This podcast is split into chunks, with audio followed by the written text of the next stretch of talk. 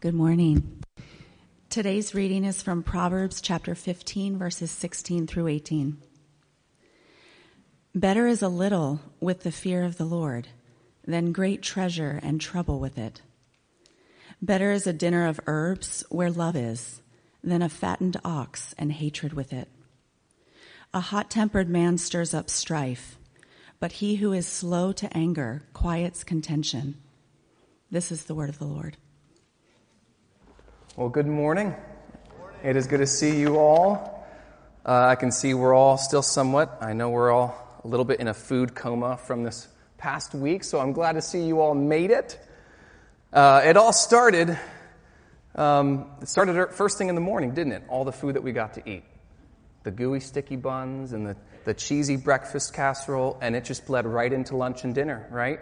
With the, uh, with the mashed potatoes that were creamy and the juicy ham with, with homemade gravy or pineapple sauce. And, and maybe for New Year's Eve, you had um, warm brie cheese with, with cranberry jam, or you had a shrimp cocktail. Don't get me started on the desserts, too. The decadent chocolate cakes, two dozen different types of Christmas cookies. You have all the pies apple pies, blueberry pies, pecan pies, all the pies in the world. I mean, we're, we're, we're all rolling in here this morning, aren't we? This morning in our text, we're going to be looking at two very different kinds of meals. And the Bible doesn't leave us guessing which is the better of the two. Um, I'm going to be looking this morning just at Proverbs 15, verse 17, the middle of the three verses we read. So let me read it again uh, to get us oriented. Better is a dinner of herbs where love is than a fattened ox and hatred with it. Or take the way the NIV says it. Better a small serving of vegetables with love than a fattened calf with hatred. Or maybe consider the way that another translation puts it a bowl of vegetables with someone you love is better than steak with someone you hate. As we consider this, would you pray with me? Our Heavenly Father, I feel very much the reality that unless you are the one speaking to us, um, we could leave still feeling empty in our stomachs, spiritually speaking. I'm praying that this morning even though we are looking at just a bite sized portion of your word, that you would fill our souls with it, and that you would nourish us, and that we would leave feeling full on Christ and what he's done for us. In his name I pray. Amen. Well, let's look just a little bit at this proverb and, and what all it means.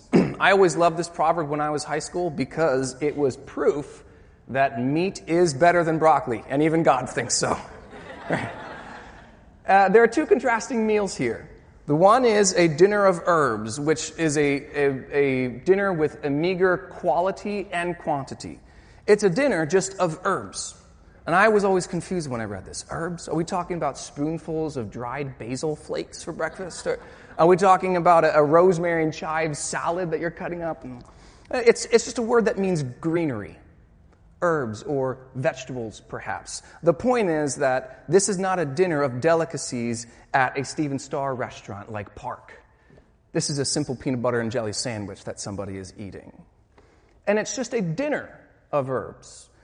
It's just a small amount. Uh, it's a word that's used of just an allowance of food. One person put it as a, a traveler's portion.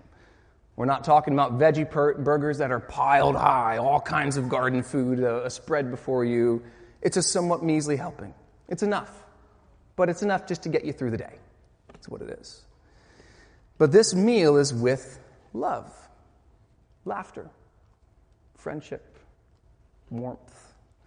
We've probably all experienced this at some point or another. Perhaps uh, it was when you were a newly married couple Many couples have their classic first apartment, what uh, real estate describe as, agents describe as cozy and homey and cute.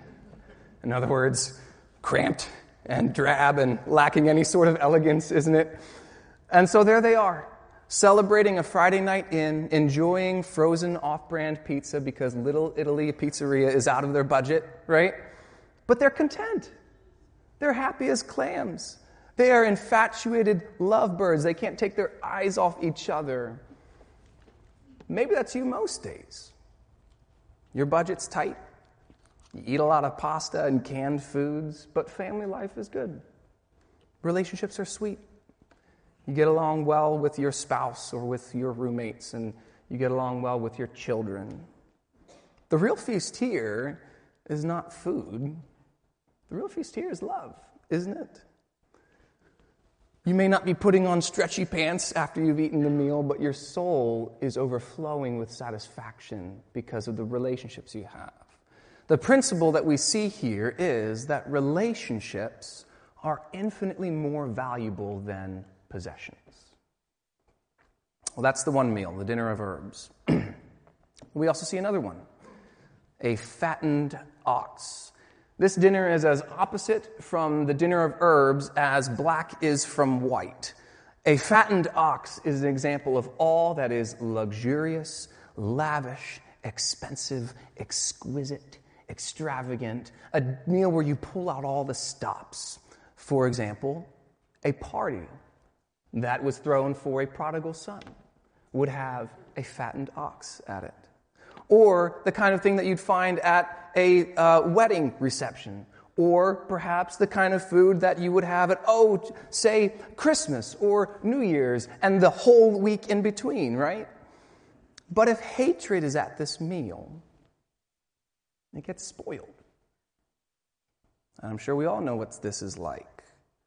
All it takes is Aunt Sally to bring up X, or Cousin Will to mention Y, and certain topics tend to lead to fighting, don't they? Politics, finances. Maybe your dinner table has arguments about what's the best type of schooling for your kids, or whether the Steelers or the Eagles are the team to go for. Haven't you experienced this? The debate starts, the tension seizes the room, the turkey turns dry in your mouth, and the atmosphere is ruined and the whole day gets spoiled. Sometimes the mere presence of somebody is enough to stir hateful feelings, isn't it? How are you supposed to enjoy a meal with a brother who picks on you all the time? How are you supposed to enjoy a meal with a husband who cares more about other women than he cares about you?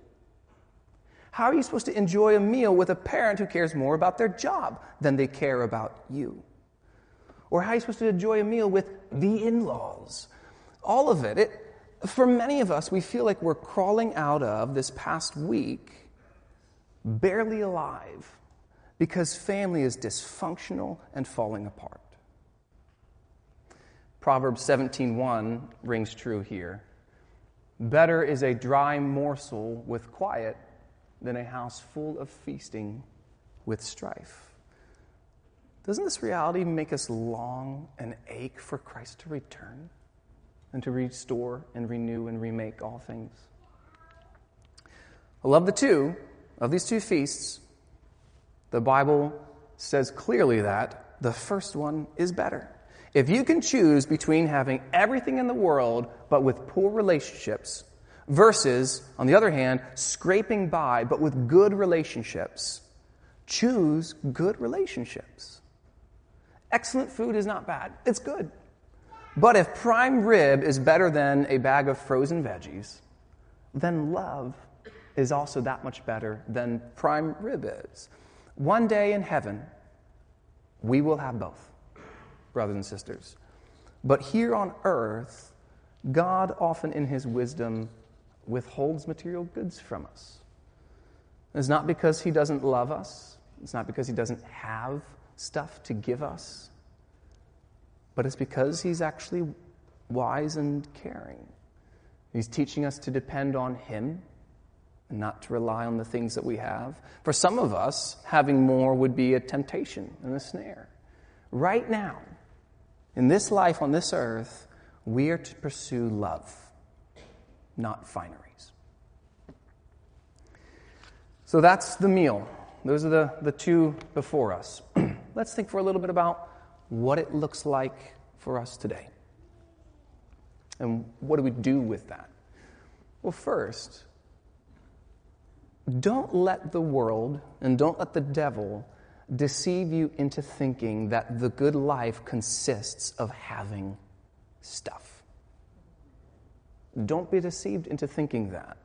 If you're coming into the new year with your cupboards meagerly stocked with plain food, but there is love in the relationships that you have around you, then you are not the one missing out. It's hard to believe that in a materialistic world.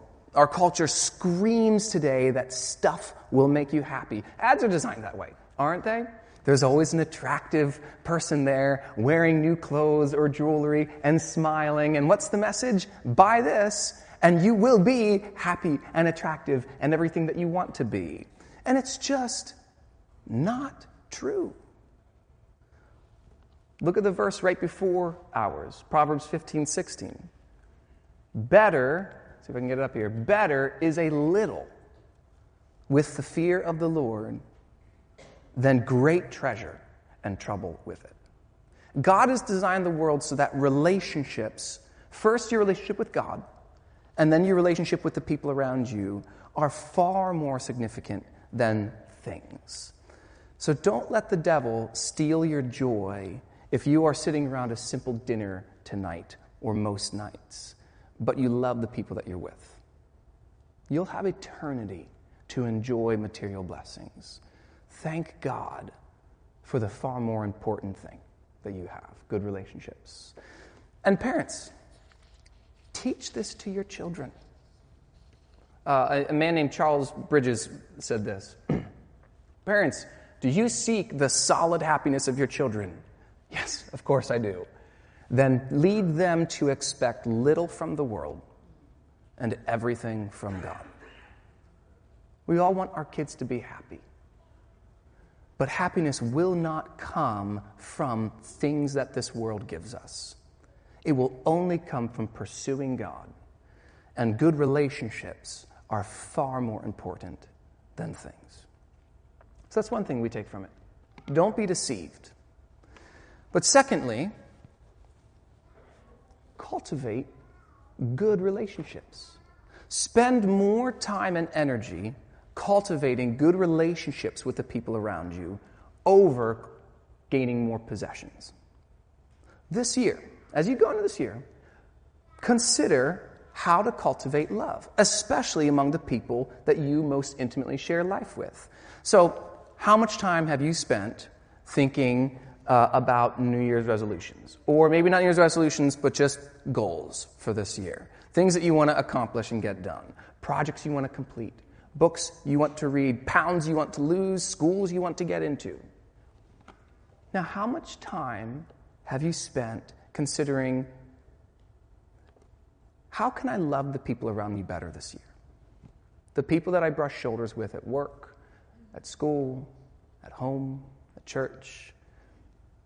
What can I do to love them better this year? Let me give you some things to consider. These are just a couple of questions, maybe to ask yourself as you're considering that question. One, you could brainstorm, perhaps with your family what could I do, or what could we as a family do this year to build up our relationships intentionally? What is what is we could do? Or maybe you could ask yourself Does the amount of time that I spend at work show that making a lot of money is more important to me than loving my family and the people that are around me well? It is better to take a pay cut and to spend the time that you need to with your family than it is to take a pay raise and never see your family and your relationships disintegrate.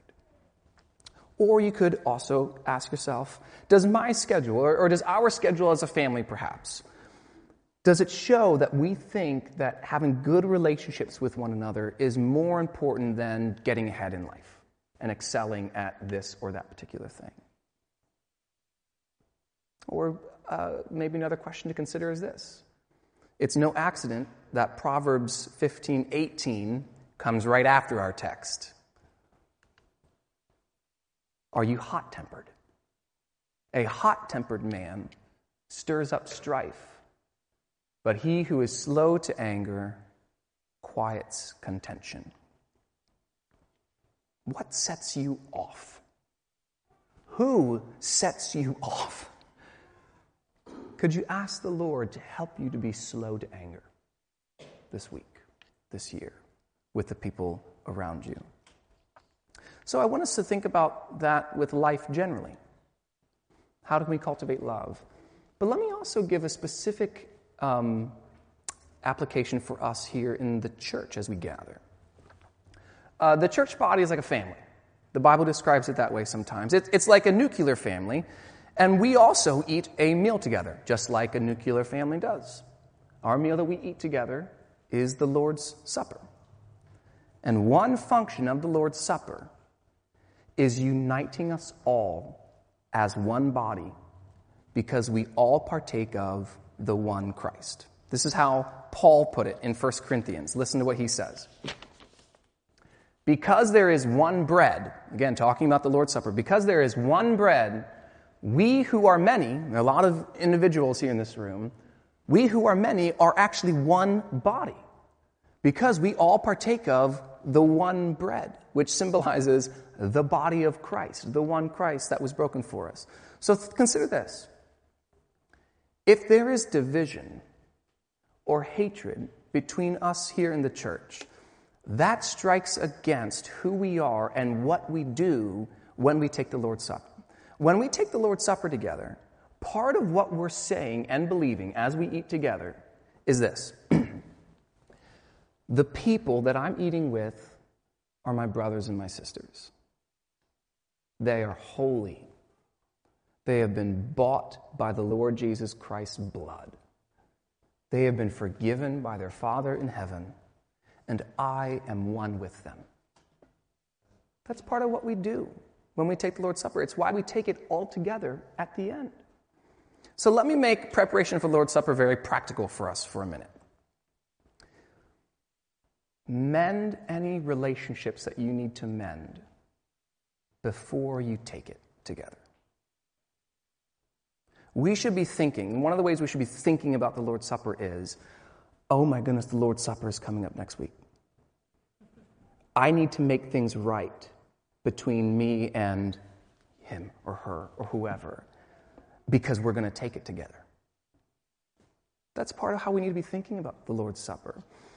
And yes, th- there are certain situations that I recognize require special time and wisdom and prudence, and a direct one on one confrontation this week would not help things. I recognize that.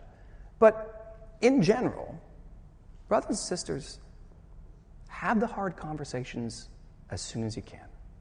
And mend broken relationships and don't let them stew and linger and remain broken. By the way, the Lord's Supper is coming up next week. We'll be celebrating next week. Here is a to do item for you. Maybe, maybe you could think about this with the Lord's Supper too. If there are no bad relationships between you and somebody else in this room that you know you'll take the Lord's Supper with next week, maybe you could consider where there is an absence of love, not because there's active hatred, but simply because there's just no relationship with you and the other person at all. Maybe you could spend time getting to know people who you don't otherwise know. I know it is easy for me to find the people I know and sit with them. And afterwards, find the people who I feel comfortable with or the people who are like me in different ways and, and gather to them because it's easy. But again, if we're a family and we want to be around a meal where we share love with one another and we are saying we are all one, then find ways to get to know people around you in this church body that you are going to eat the Lord's Supper with and develop a loving relationship with them. So that's another thing. Cultivate good relationships. but most importantly, as we consider how, how, um, how does this apply, this proverb apply in our lives today? M- most importantly, is that distracting, by the way? Let me get down. Most importantly, the thing to do is to feast on the love of Jesus Christ. For those of you in this room who are eating a dinner of herbs. remember that just because Christmas is over doesn't mean that we want to just forget why we celebrate Christmas. Don't forget the implications of Jesus Christ's first coming.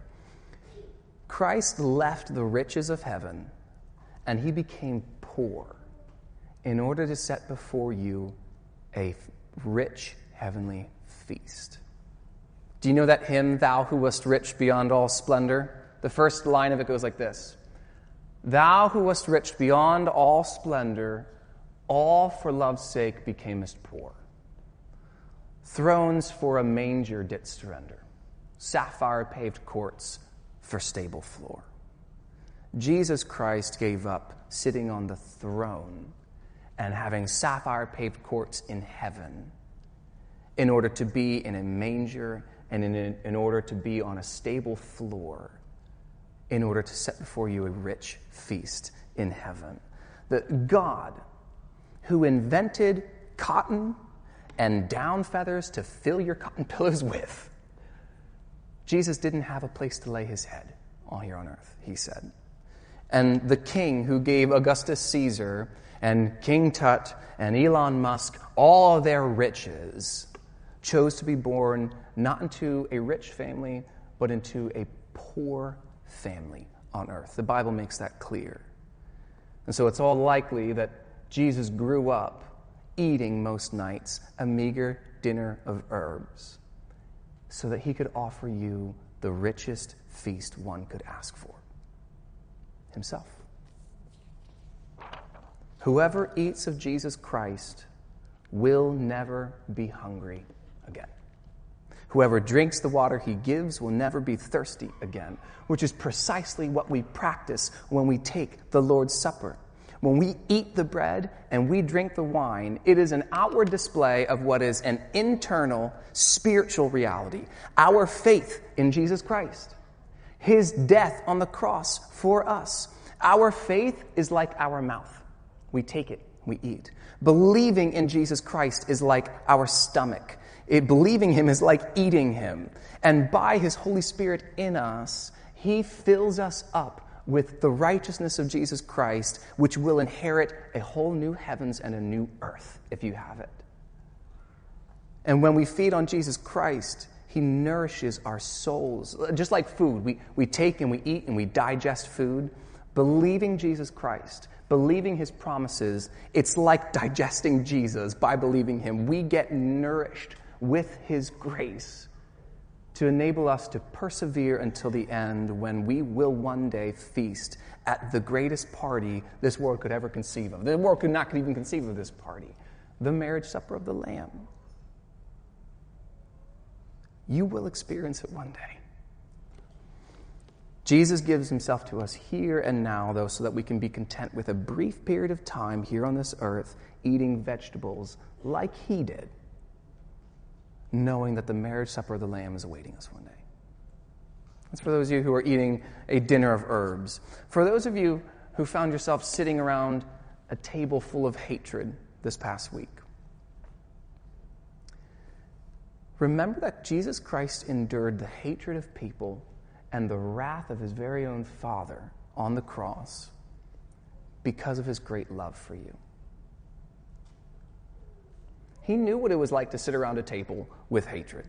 He had parents who were imperfect. He had siblings who fought. Or think of just the Last Supper. He sat down and ate with Judas Iscariot, who he knew was going to betray him into the hands of people who would kill him. Why did he do this?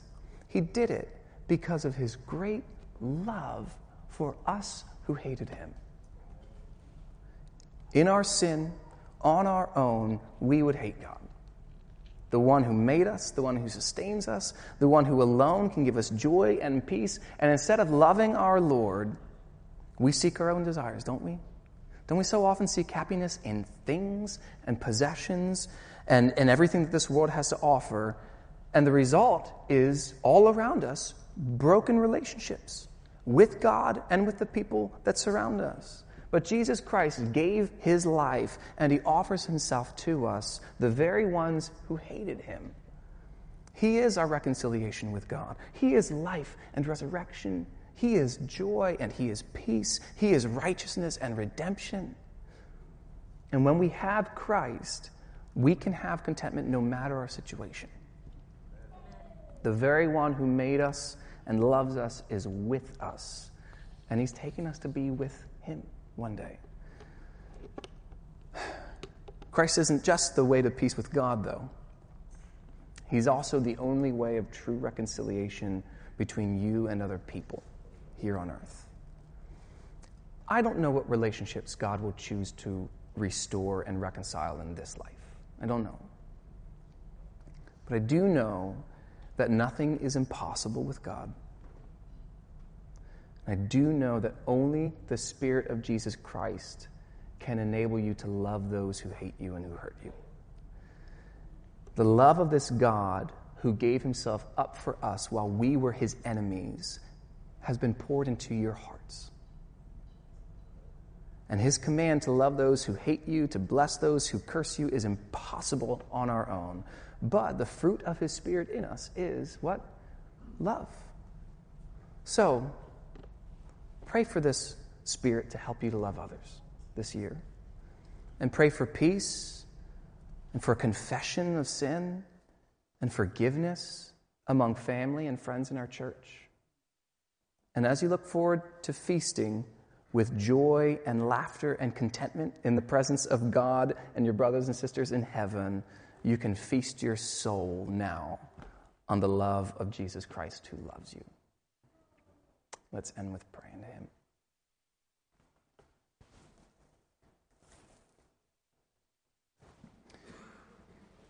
God, this is a hard thing for us in some ways.